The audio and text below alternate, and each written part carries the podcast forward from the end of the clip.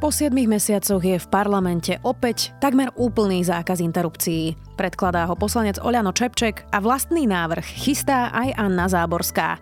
Je štvrtok, 3. júna, meniny má Karolína a bude dnes jasno až polojasno, denná teplota od 21 do 26 stupňov. Vítajte pri Dobrom ráne. V dennom podcaste denníka Sme, moje meno je Zuzana Kovačič-Hanzelová. Trávite aj vy doma viac času? Klimatizácia od ZSE vám pomôže nastaviť si v byte teplotu tak, aby ste sa cítili príjemne. Teraz len za 1 euro denne, s predloženou zárukou, s elektrínou pre klimatizáciu zadarmo a v 20 dizajnoch podľa vášho výberu. S klímou od ZSE sa budete cítiť doma ako doma. Vedeli ste, že magnézium je esenciálny mikronutrient a významný intracelulárny katión? Nie? Nevadí. Stačí vedieť, že magnézium je dôležité pre každú bunku vo vašom tele. Doplniť si ho môžete s prírodnou minerálnou vodou Gemerka. Gemerka. To najlepšie magnézium a kalcium zo slovenského krasu.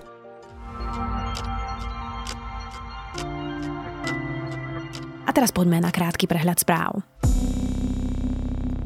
Na očkovanie Sputnikom sa zatiaľ prihlásilo len 3000 ľudí. Očkovať sa ním nemôžu ľudia nad 60 rokov. Minister zdravotníctva Lengvarský potvrdil, že Slovensko už Rusku zaplatilo za 200 tisíc dávok vakcíny.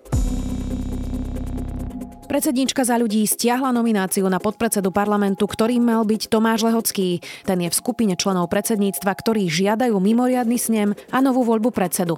Eskaluje sa tak napätie v strane za ľudí a hrozí jej rozpad kauze koronadotácií na nájmy bratislavských poslancov magistrátu podalo ministerstvo hospodárstva trestné oznámenie. Zároveň spúšťa intenzívnejšiu kontrolu. Transparency International ešte minulý týždeň upozornilo, že najviac dotácií dostala schéma firiem troch mestských poslancov Rastislava Tešoviča, Sone Svoreňovej a Tomáša Korčeka. Poslanci sa vzdali funkcií a odišli z týmu Valo, zostávajú však aj naďalej poslancami. Dotácie po medializácii však vrátili. Norbert Böder zostáva vo väzbe. Špecializovaný trestný súd v Pezinku zamietol jeho žiadosť o prepustenie. Zostáva tam v kolúznej a preventívnej väzbe. Böder je v nej od minulého leta pre obvinenie z prania špinavých peňazí. Chorvátsko uľahčilo vstup do krajiny sa ponovom dá cestovať už 22 dní po prvej dávke vakcíny. Doteraz musel každý absolvovať karanténu a negatívny test pri príchode. Chorvátsko akceptuje okrem Pfizeru, Moderny a AstraZeneca aj Sputnik. Viac takýchto správ nájdete na sme.sk.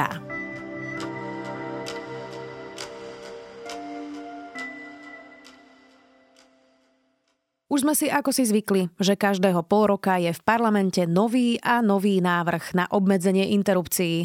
Ich počet pritom na Slovensku stále klesá a momentálne je historicky najnižší vôbec.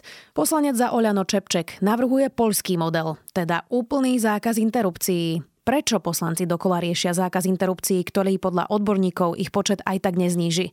A prečo napríklad práva žien pri pôrode na Slovensku nikto nerieši? Spýtam sa právnej expertky z občan, demokracia a zodpovednosť Janky Debrecéniovej. Denne príde o život jedna celá školská trieda, za mesiac je to priemerná škola. Túto genocídu treba zastaviť. Ponecháva možnosť umelého ukončenia tehotenstva po znásilnení, po ohrození života matky a ťažko postihnutí dieťaťa. Pani ja Debrecenieva, tak ďalší návrh na obmedzenie interrupcií, tentokrát opäť ten polský model. Čo by to spôsobilo v praxi, ak by to prešlo? Ten návrh, ktorý ani nie je návrhom novely interrupčného zákona, ale je v podstate novým interrupčným zákonom by spôsobil v praxi katastrofu, ak to má povedať stručne.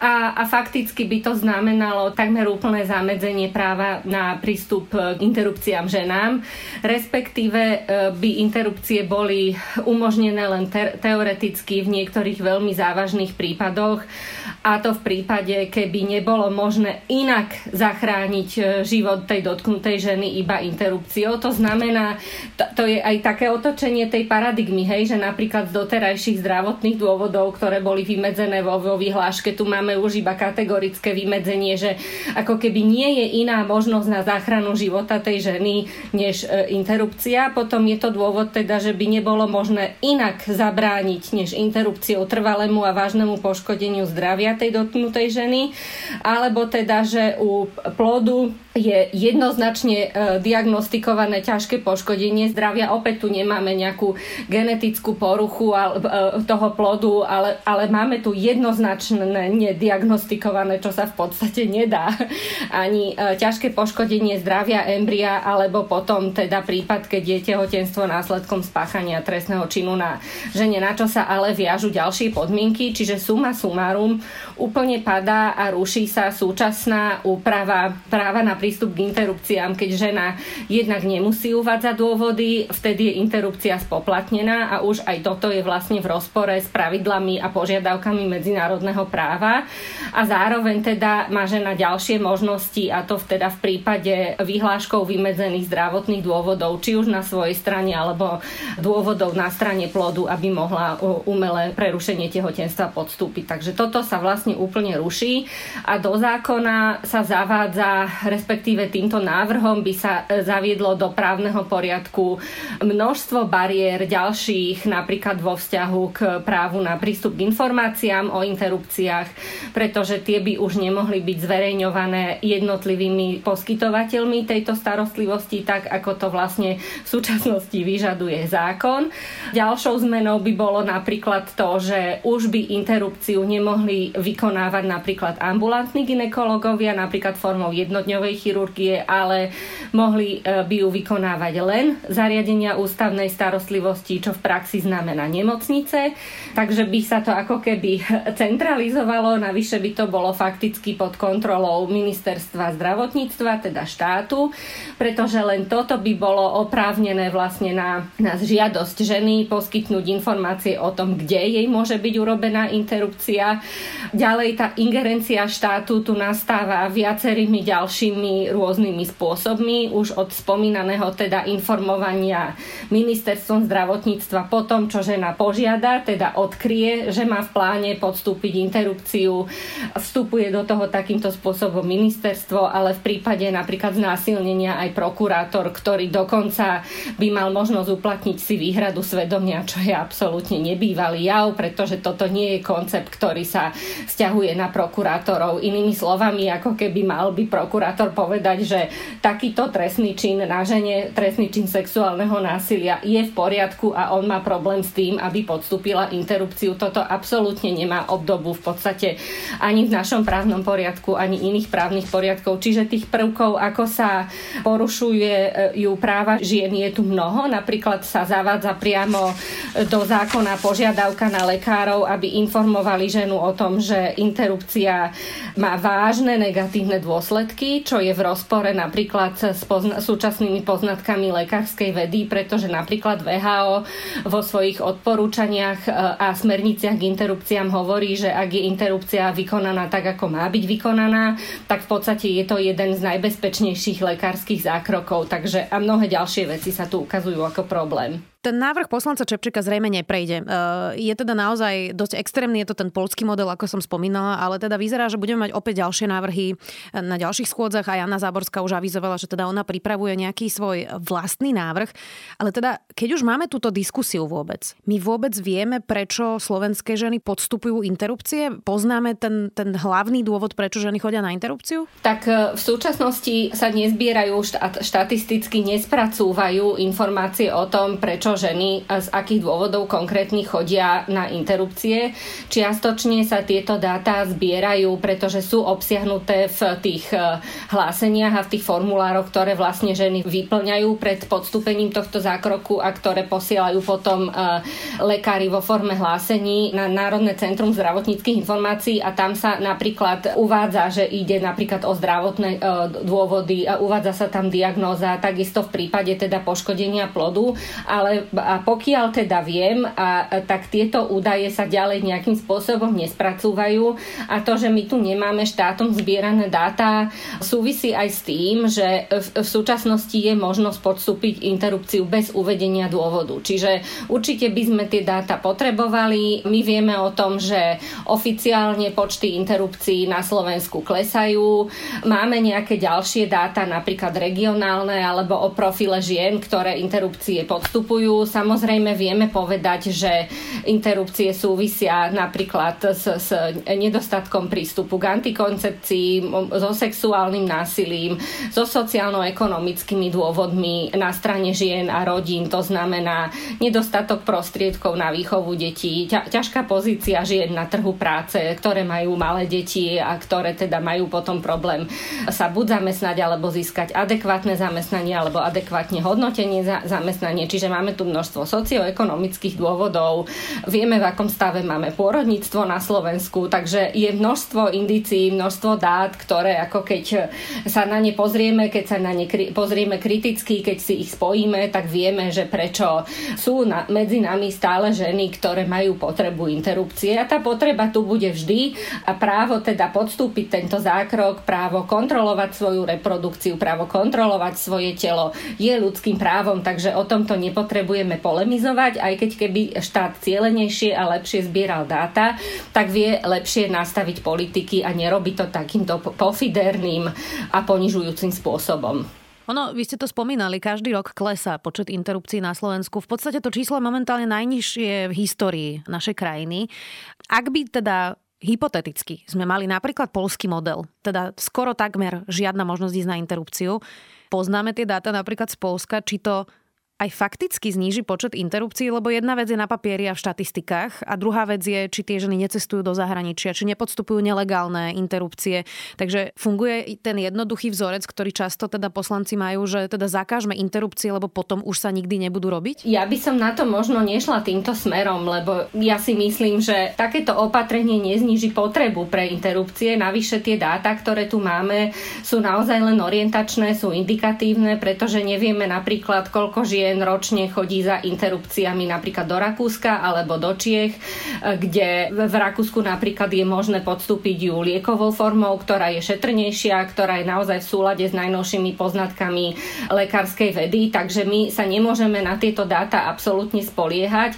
Navyše my nevieme celkom presne, čím ten pokles bol za posledný rok spôsobený. On jednak z časti ten pokles bol u žien, ktoré nemajú trvalý pobyt na Slovensku, takže to mohlo byť kľudne spôsobené pandémiou a veľmi komplikovaným e, cestovaním, ale teda bol tam pokles a bolo to presne 364 žien e, s trvalým pobytom na Slovensku, o ktoré klesol teda ten počet za rok 2020, ale my nevieme, či to nebolo spôsobené napríklad nedostatkom prístupu alebo zhoršeným prístupom k zdravotnej starostlivosti počas pandémie, či to nebolo spôsobené e, nižšou mierou prostriedkov finančných, ktorými tie ženy disponovali. Takže ja si myslím, že tá potreba bude bude vždy a o čo viac ju ženám skomplikujeme, o to menej podporujeme ich autonómiu, o to viac ich oberáme o kontrolu nad svojim životom, o to viac ako nešťastných ľudí proste vytvárame v tomto priestore, o to viac porušujeme ich práva.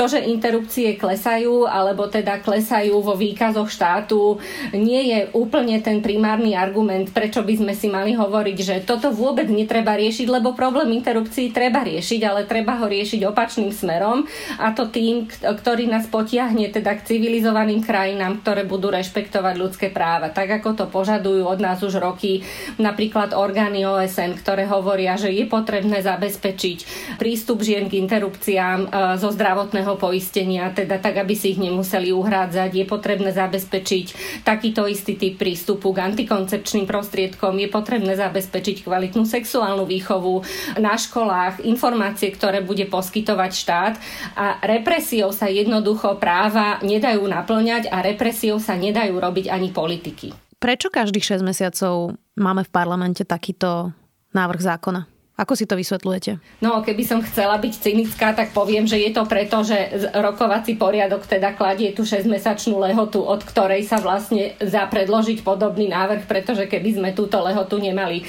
tak to tu máme naservírované každý druhý týždeň ja si naozaj myslím, že z časti je to teda ako to, že si ako naozaj ľudia s nerešpektujúci základné ľudskoprávne hodnoty a presadzujúci fašizoidné princípy nevedia pomôcť. To je to základné vysvetlenie. Ale potom si myslím, že je to aj taký strategický mechanizmus, ktorý naozaj odvracia pozornosť od toho, čo by mal štát robiť a o čom by skutočne mali byť tie politiky v oblasti reprodukčných práv a reprodukčného zdravia. A je to doslova zamorovať obmedzovanie toho priestoru niečím, proti čomu ako musí obrovská komunita ľudí, ktorým nie je jedno v akom type krajiny žijeme, povstať a začať proti tomu bojovať. Čiže je to naozaj niečo, čo odputáva pozornosť od tej podstaty, od toho, čo ten štát má robiť. Niečo, čo aj rozvykláva základné koncepty naozaj humanizmu ľudských práv, pretože neviem si predstaviť, že by sme sa v tomto istom duchu bavili napríklad o volebnom práve alebo o niektorých ekonomických slobodách. Tak sa pýtam, že ako je to možné, že ešte stále tu niekto polemizuje o tom, či ženy majú mať právo na, na, na autonómiu osobnú a či majú mať právo rozhodovať o svojom tele a o svojom živote. Takže keď si to zoberieme z tejto strany, tak naozaj je to, je to naozaj ako veľmi cielené vytváranie proste diskurzu a normalizovanie názoru, že je v poriadku spochybňovať práva žien. O toto tu ide a o toto ide aj v tom návrhu. Ja si myslím, že ten predkladateľ musí vedieť, že tento návrh je nepriechodný, ale zároveň on sa teda snaží takouto ako radikálnosťou posúvať tie hranice, robí to okrem iného aj jazykom, ktorý používa, pretože v prípade prípade ženy, ktorá chce podstúpiť interrupciu, napríklad hovorí o matke. V prípade plodu hovorí o nenarodenom dieťati, pritom v medzinárodnom práve je jasne dané, že dieťa sa stáva e, subjektom práva, respektíve plod sa stáva dieťaťom a následne subjektom práva momentom narodenia. Čiže toto je niečo, čo, čo v podstate zároveň sa snaží vytvárať subjektivitu plodu ako niečoho, čo potom môže opodstatniť ďalšie zásahy do práv žien, takže aj preto je to veľmi nebezpečné. Riešime to tu teda už každých 6 mesiacov nejaký čas. Pritom stále dokola aj vy, aj iné organizácie upozorňujú napríklad na porušovanie práv žien pri pôrode. Mnohé odchádzajú s hlbokými traumami, zdravotnými problémami, porušuje sa ich právo na dôstojný pôrod a na úplne základné veci, ktoré sú aj dobré pre dieťa.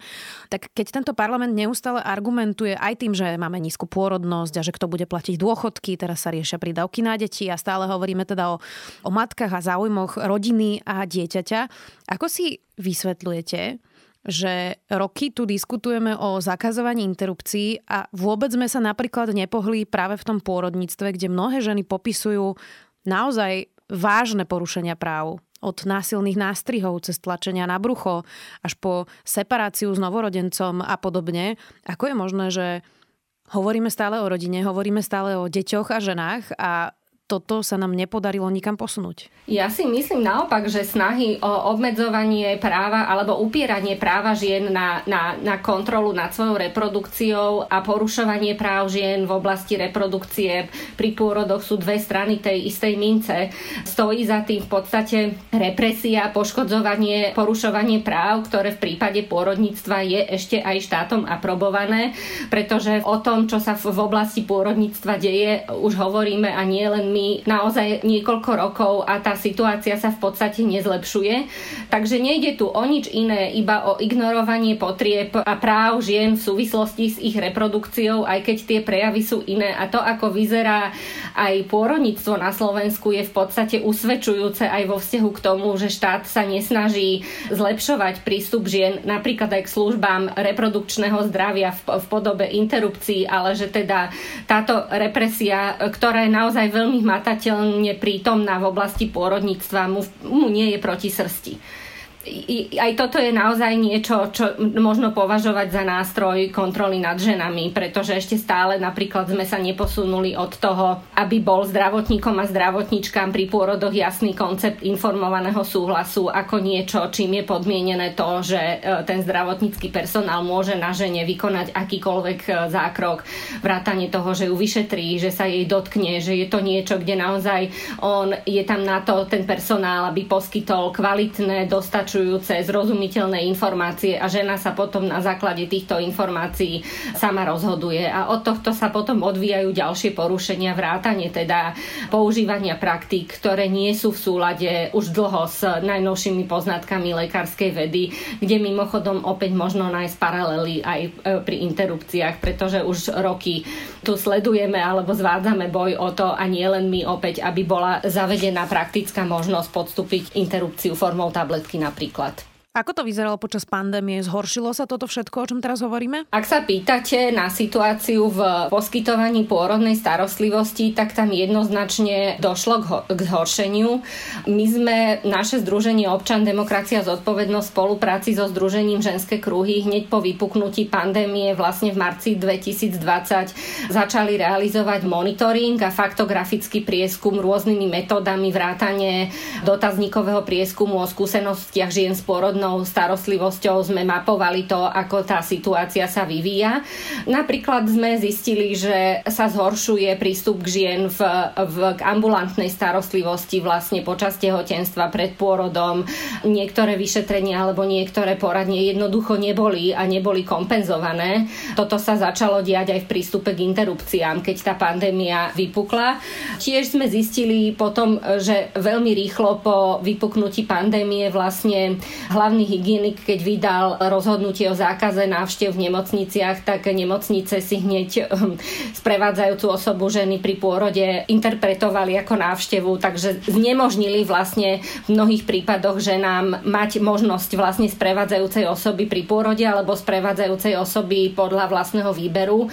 Ukázalo sa v našom prieskume, že až 70% žien takúto osobu mať nemohlo. A tento stav dodnes pretrváva, hoci máme v súčasnosti napríklad relatívne pri priaznivú epidemickú situáciu, hoci veľká časť populácie je zaočkovaná alebo prekonala ochorenie COVID-19, hoci už existuje na rozdiel od prvej vlny možnosť relatívne rýchleho testovania na toto ochorenie, tak stále vlastne v niektorých nemocniciach pretrváva stav, kedy žena nemôže mať sprevádzajúcu osobu alebo nemôže ju mať podľa svojej vlastnej voľby. A samozrejme diali sa mnohé porušenia, ktoré sa diali aj predtým. E, spomeniem napríklad nemožnosť vybrať si slobodne polohu pri pôrode. Ženy naozaj vo veľmi vysokej miere zažívali bolesť napríklad pri šití pôrodných poranení. Až 60% z našich respondentiek uviedlo, že šitie bolo pre ne bolestivé alebo veľmi bolestivé.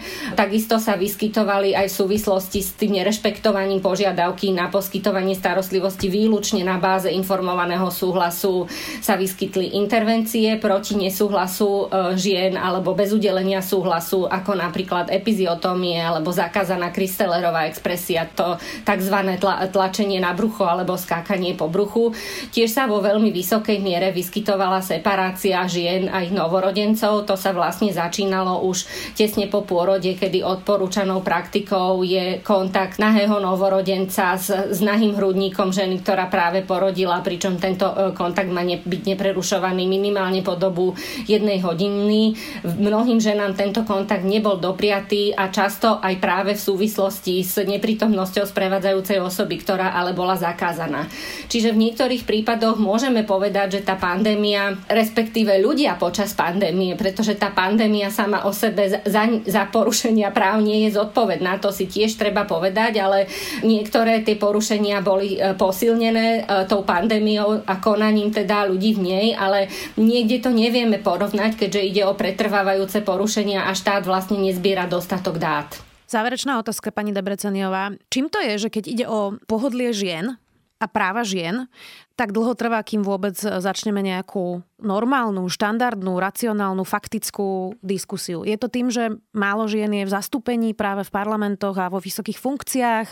Aký je ten dôvod, prečo sa stále dokola vlastne v tomto točíme a, a my ženy nie sme si schopné vlastne vydobiť ani tak základnú vec, ako je zdravotná starostlivosť pri pôrode? No ja si myslím, že za tejto situácia na, naozaj tej frontálnej nadvlády mužov vo všetkých oblastiach života, pretože to nie je len politická reprezentácia na najvyšších stupňoch, kde ak sa e, ženy niekedy dostanú, tak v mnohých prípadoch sú to naozaj ako dobré a poslušné dievčatá, ktoré dobre slúžia strane a jej vodcovi. Samozrejme, mali sme tu výnimky a máme, ale je ich žiaľ Bohu veľmi málo, ale je to naozaj o všetkých štruktúrach tej spoločnosti, o tom, aké majú rodové témy hodnotu, aké majú ženy hodnotu. Tu napríklad, neviem, či som to spomenula počas tohto rozhovoru, ale úplne sa tým, že sa vlastne by sa zrušil zrušila týmto návrhom interrupčného zákona tá vyhláška, ktorá vlastne dáva zoznam zdravotných dôvodov, na základe ktorých môže byť tá interrupcia vykonaná a je uhradzaná z verejného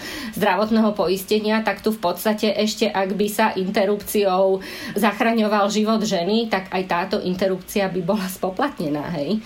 To znamená, že čo nám to hovorí? Akú majú vlastne ženy hodnotu pre politikov, pre ľudí, ktorí riadia túto krajinu? Hej? Že ak teda interrupcia je jediný spôsob na záchranu môjho života, ja si platím celý život zdravotné poistenie a tú záchranu života si ešte mám zaplatiť.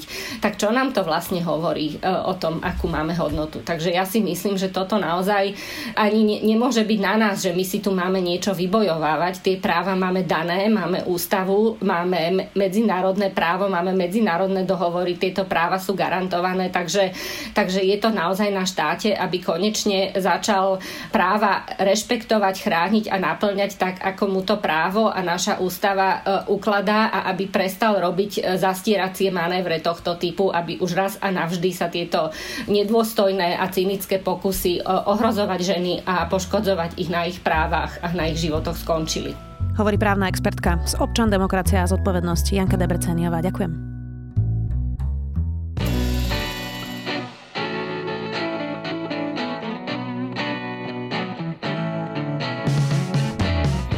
Je rozdiel medzi elektromobilom a vozidlom so spaľovacím motorom? V čom sa líši ich riadenie, dojazd či bezpečnosť? Moje meno je Michal Sabo a spolu s mojimi hostiami prinášam v minisérii podcastu Za volantom odpovede na najčastejšie otázky o elektromobilite. Nájdete ho vo svojej podcastovej aplikácii na platformách Google Podcasty alebo Apple Podcasty alebo v službe Spotify. Prináša vám ho Škoda Auto Slovensko. Všetky diely sú na adrese sme.sk lomka za volantom.